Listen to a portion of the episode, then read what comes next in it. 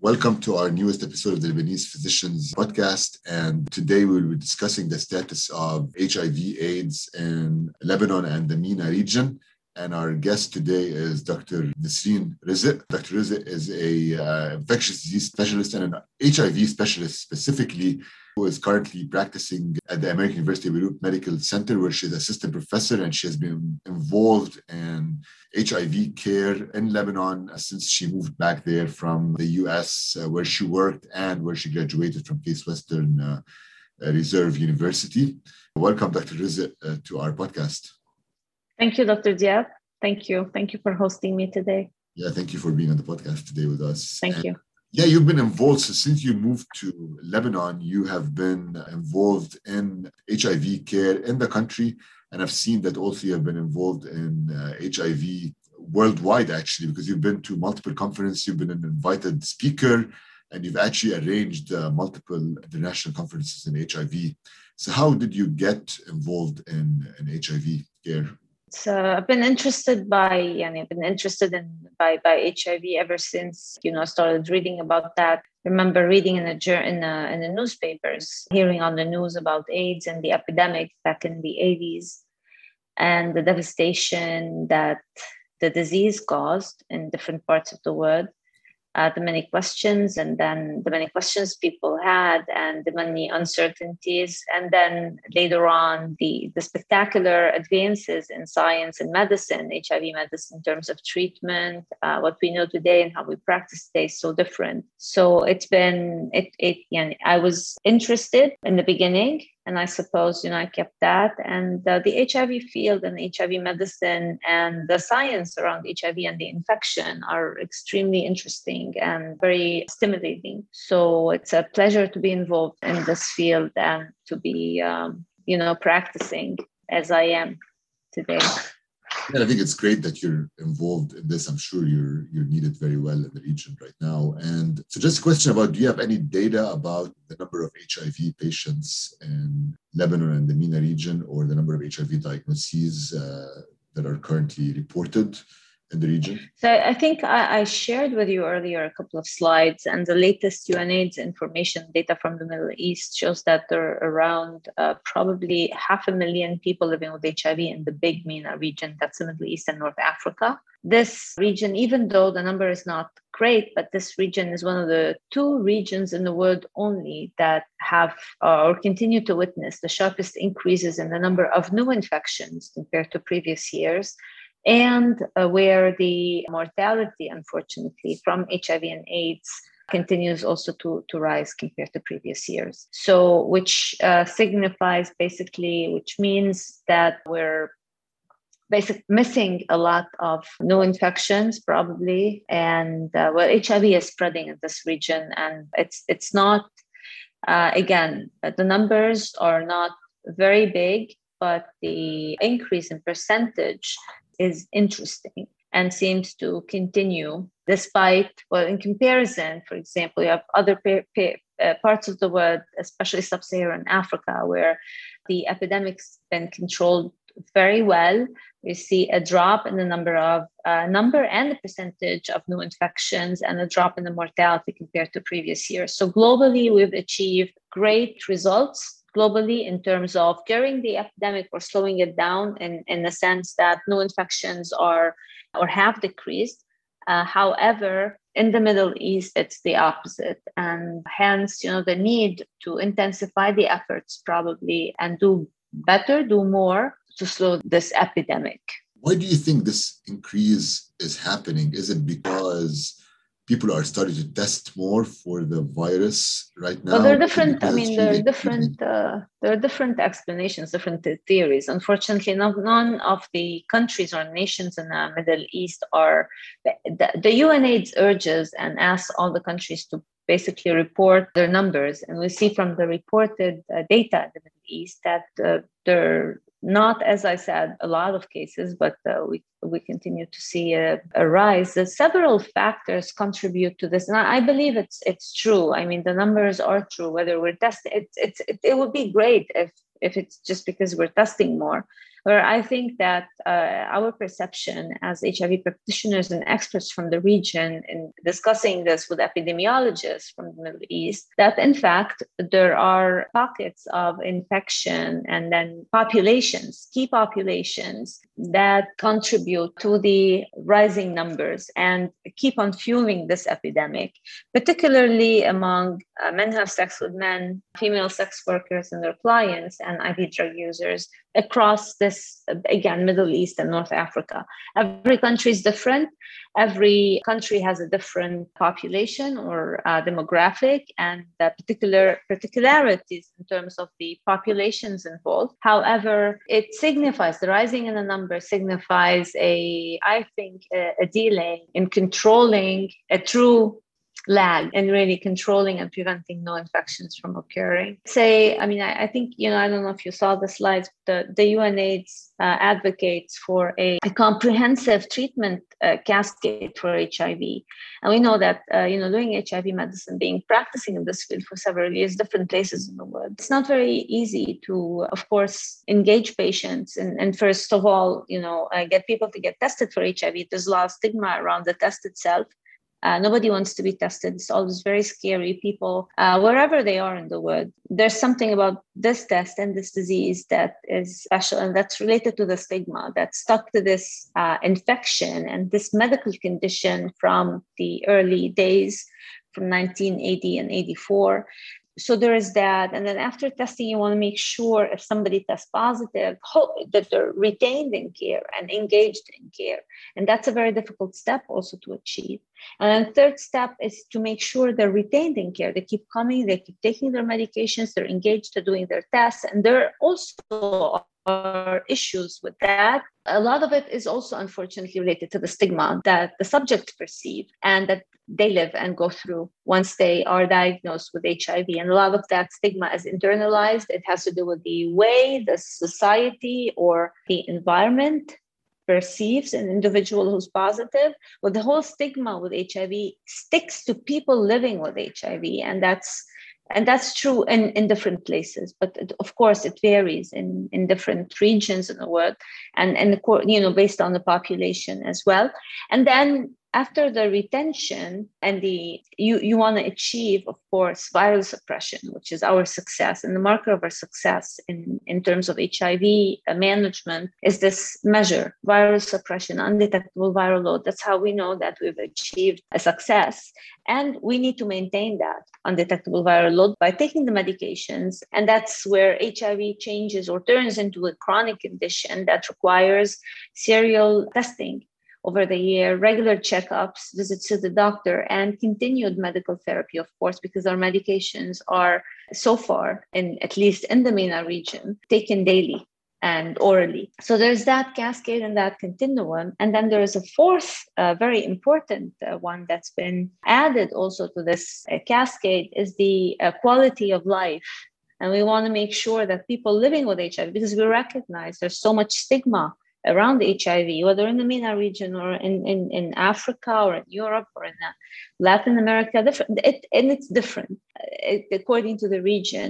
However, this quality of life we perceive is not, we can do better to make this quality of life better for people living with H I V after, you know, being engaged and maintained and virally suppressed to enjoy their lives as they should, full, healthy, long life, because uh, we know that treatment is prevention and treatment is uh, treating people, anyone infected with H I V, if they present early on during the infection, the course of the infection, started on treatment early, then, you know, that person will have a life expectancy that's similar or maybe greater and, and than uh, longer compared to other individuals living in that society on that, or that context, which is amazing. It tells a lot, speaks a lot about how well those medications work, how well this whole it, it, continuum and spectrum of medical care that starts with testing and engagement and retention and then suppression and every step of the way.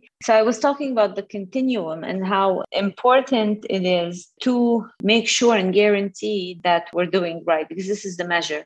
And the W H O and the UNAIDS expect that if everyone living with H I V globally, if ninety percent of people living with H I V know their status, and ninety percent of them are engaged in care, and then ninety percent of them are undetectable, then we can achieve, by the goal originally was twenty twenty and then pushed to twenty thirty, we would achieve zero new infections at the global level, because treatment is prevention.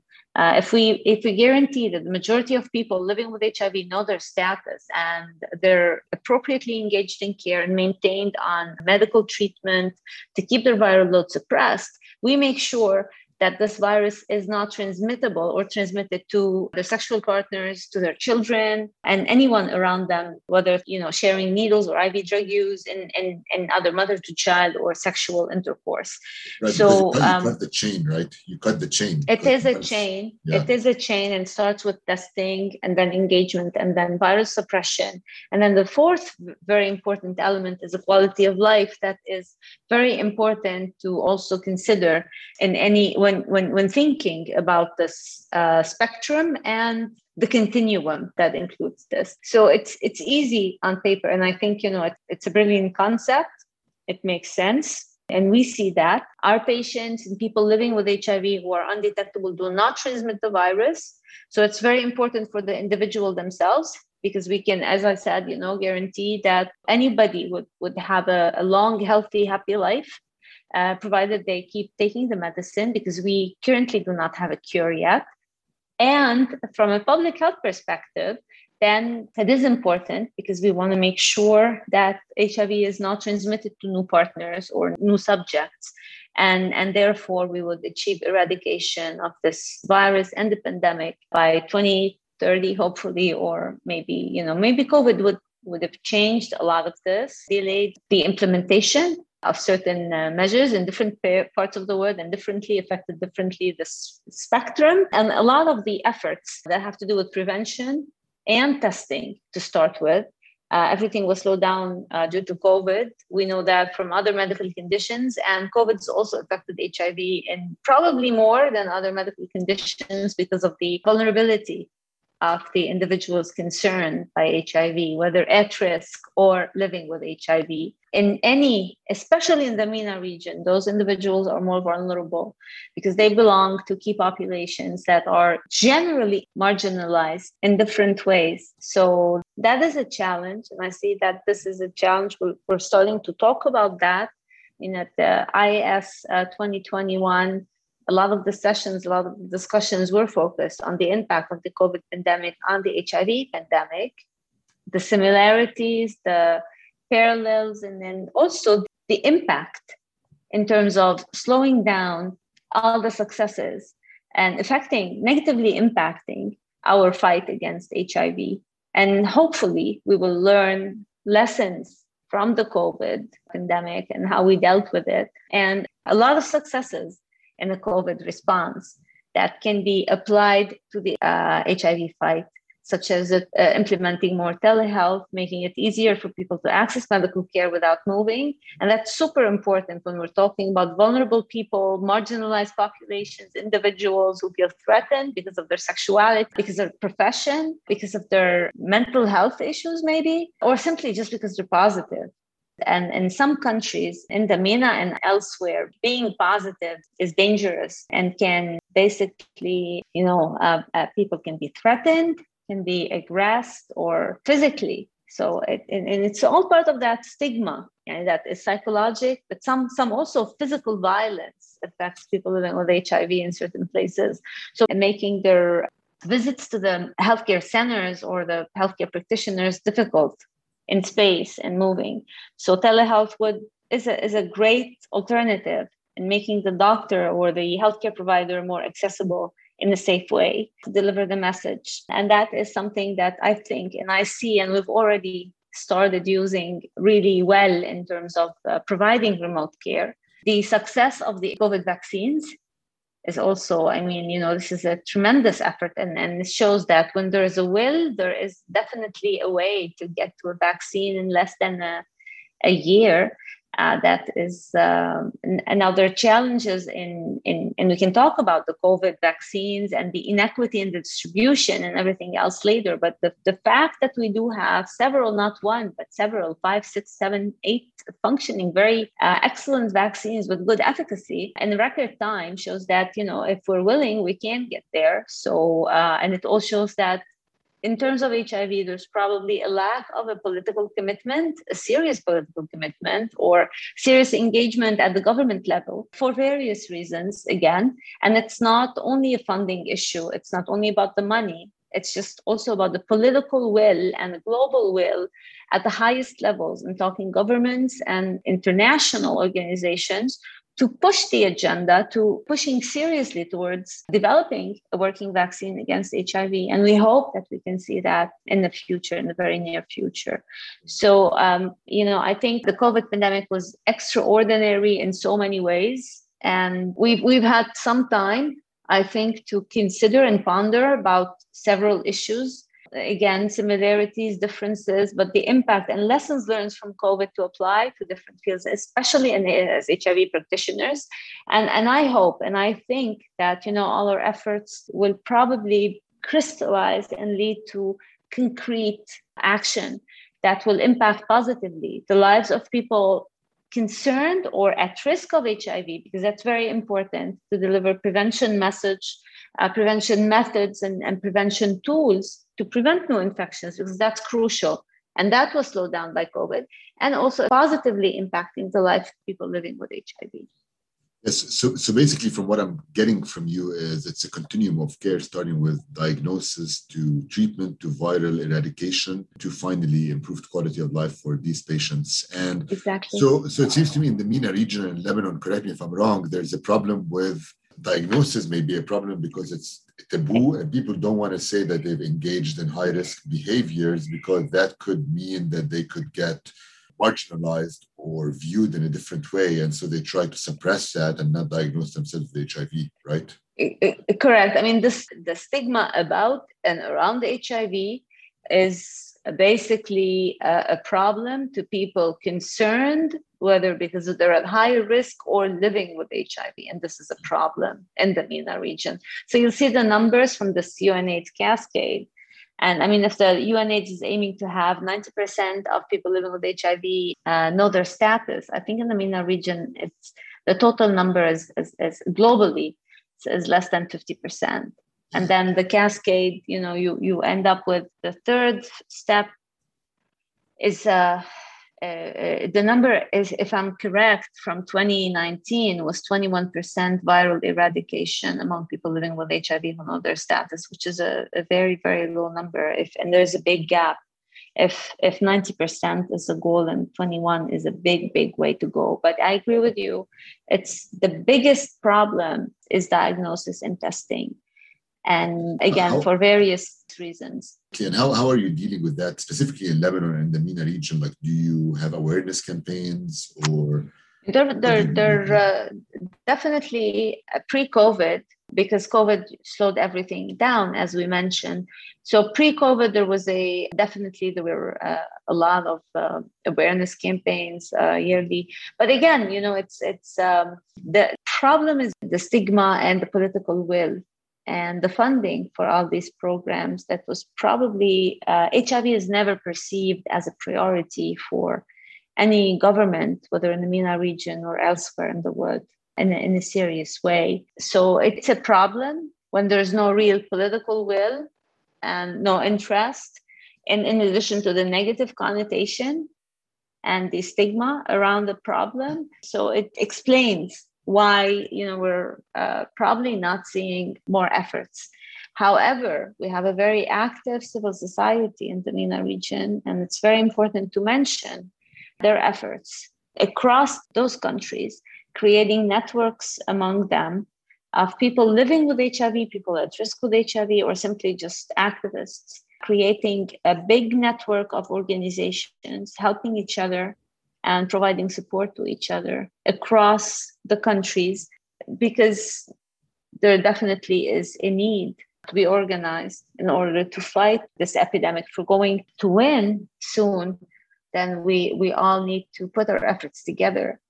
And the civil society uh, organizations, N G Os, non-governmental and uh, civil society groups, uh, activists have, you know, realized that a, a long time ago and are pretty active. And it's good to see because they basically partner in several MENA countries with governments to provide the services, whether it's prevention efforts and campaigns, testing campaigns, and then later on in terms of creating healthcare centers, creating networks for people living with support, providing medications, and providing medical care in the years after the diagnosis. So this is a, a very active society, active groups, and a pretty um, energetic network that I think once the COVID pandemic ends, we'll see good results or a different, maybe uh, more energy again and uh, better results.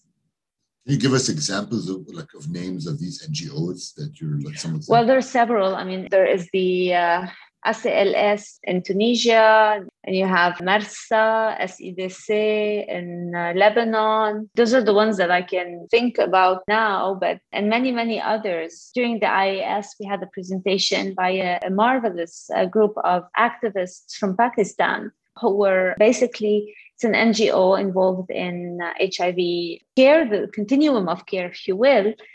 And they presented their data about retention and how they were engaging partners with the people living with to keep them retained and engaged in care and, and provide the services. It's across the globe, of course, but also across the MENA region. And great examples from Turkey, excellent activists who take really big risks to support people living with H I V, I V drug users, to providing uh, safe injection sites. And that's not easy in this context. We're talking about countries and governments who criminalize same-sex and criminalize I V drug use and do not recognize the mental health dimension of drug use, for example. So, I mean, you see all these N G Os doing superbly well to protecting people at risk and providing services to them and reaching out to homeless individuals, to sex workers, to provide, again, education, shelter, support, testing, medication, and support.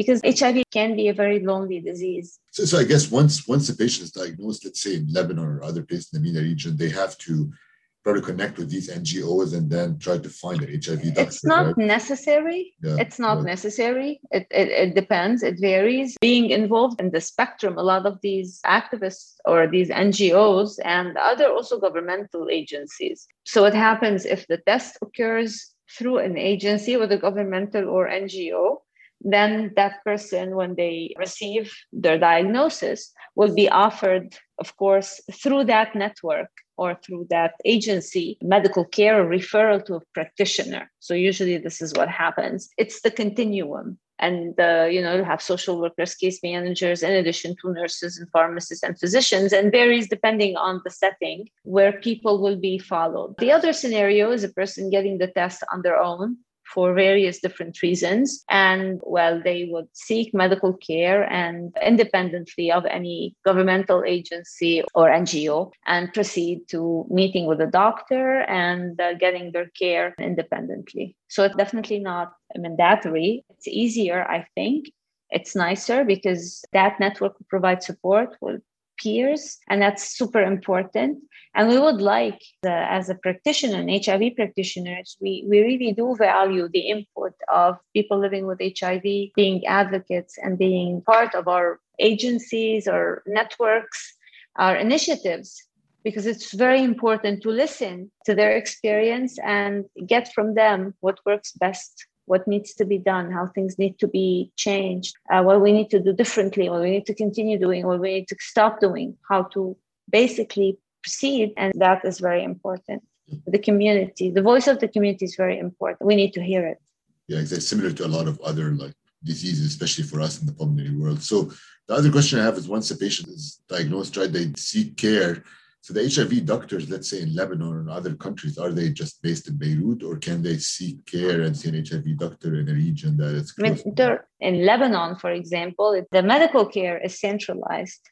right? I mean, there are big cities along the coast and maybe inside or more uh, deep in Lebanon, but in general, care is centralized to Beirut and the big Beirut area in Lebanon. I don't think it's the same uh, in, in bigger countries. For example, in Egypt, you'll find big medical centers and teaching hospitals in large cities and closer to where people live. So it, it really depends. But it's true that, you know, it's an infectious disease spe- specialist that is important to have, whether leading or taking care of the of people living with H I V. It's very important. And some H I V practitioners in general can be of any background, provided that they have the training and the expertise in taking care of H I V, whether they're internists or uh, family practitioners or other, provided that, however, they get the experience and the training to do yeah, that. Because obvi- obviously, if, they're, if, the, if the doctors are far away, then either you do that with telehealth or... Exactly. So this is a, yeah, yes. But, it, it, you know, a lot of times people living with H I V prefer to go see the doctor far away from the village or the city they live in because of the stigma, right. uh, and because nobody knows them where they're going. So it feels safer. And that, that is part of the whole challenge and the whole issue. And, and another question I have is uh, once they're diagnosed, obviously, because of the stigma, do you see that there's higher rates of depression or anxiety in patients in the MENA region compared to other countries in the world? We've started enrolling in a study to assess that in Lebanon, and I'm hoping that we can partner with several treatment centers in the MENA region to, to providing the same questionnaire to assess actually the impact of stigma and depression on people living with H I V and uh, assess that prevalence of these problems. But uh, traditionally and across the world, and going back to the early days and even more recently, several studies from different places indicate that people living with H I V suffer, in fact, more from depression and other mental health issues. And whether this is related to the stigma or stigma has, has a, a big, a big, big part of that. And we talk about it, uh, it's, it's clear and obvious in the Middle East, because of the criminalization of same-sex or I V drug use, or the key populations concerned with H I V, where we see, you know, are more marginalized in this Middle East. However, the stigma is also present in other more liberal, less conservative societies across the world. And that is a reality that is taking time to change. And then once you start on medication, the medications are available, I guess, freely to the patient, yes. Right? In, in Lebanon, they're free, and I think it's uh, across the MENA region, there definitely is a uh, great support from the W H O and the UNAIDS to uh, creating first national AIDS programs across these countries. And those prog- uh, programs and those developed are well-established, well-developed, and they maintain this continuum.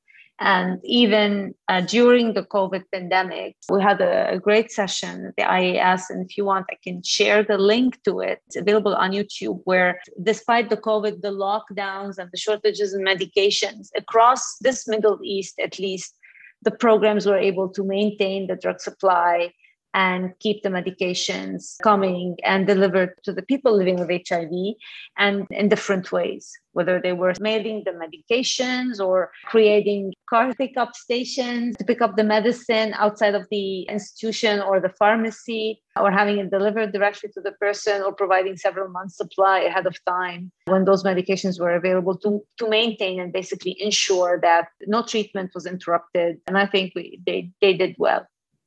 Yeah, so basically, I think that the most important thing in the in Lebanon, the MENA region, is to encourage patients to go get diagnosed and then fight the we, stigma. Fight the stigma. We really need to uh, to fight the stigma, as you said, but super important, because this is the hurdle, this is the obstacle to delivering the information about prevention, about H I V, uh, to people who are concerned, who are more at risk, and to everyone in society. It shouldn't be a problem. Teaching uh, kids, teenagers, everyone about modes of transmission of H I V. And that should also be part of a bigger sexual education and sexual health module that needs to be built probably more cohesively in the MENA and across. You know, we realize finally that H I V care should be part of a bigger sexual health umbrella. and that in order to provide the testing appropriately to the people who deserve or who are more at risk, it needs to be part of a sexual health comprehensive care that delivers education, awareness, prevention methods, vaccination, condoms, regular testing and screening for syphilis, chlamydia, gonorrhea, H I V, and, and others to prevent infections, to screen, to detect early infections, and engage in care to reduce transmission to uh, partners and worsening. So this is this is where it starts. And then maintaining, of course, the continuum of care that we talked about is also another important. And stigma-free, you know, everything needs to be stigma-free because it's about uh, medical care, a medical problem. Of course, that has, you know, a lot of social um, relations to, but but everything is, what is not, you know, medical care. So do you think the future is bright for fighting H I V in, in the MENA region? Or do you think there's going to be a lot of hurdles coming coming up that could take things back?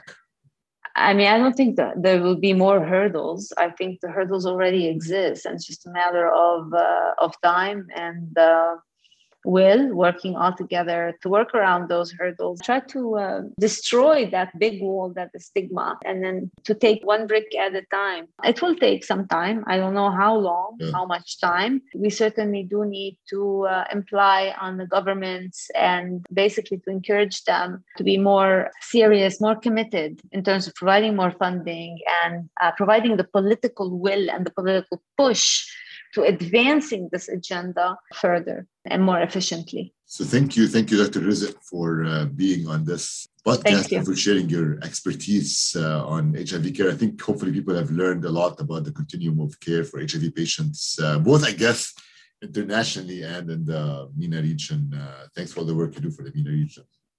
Thank you. Thank you, Doctor Diab.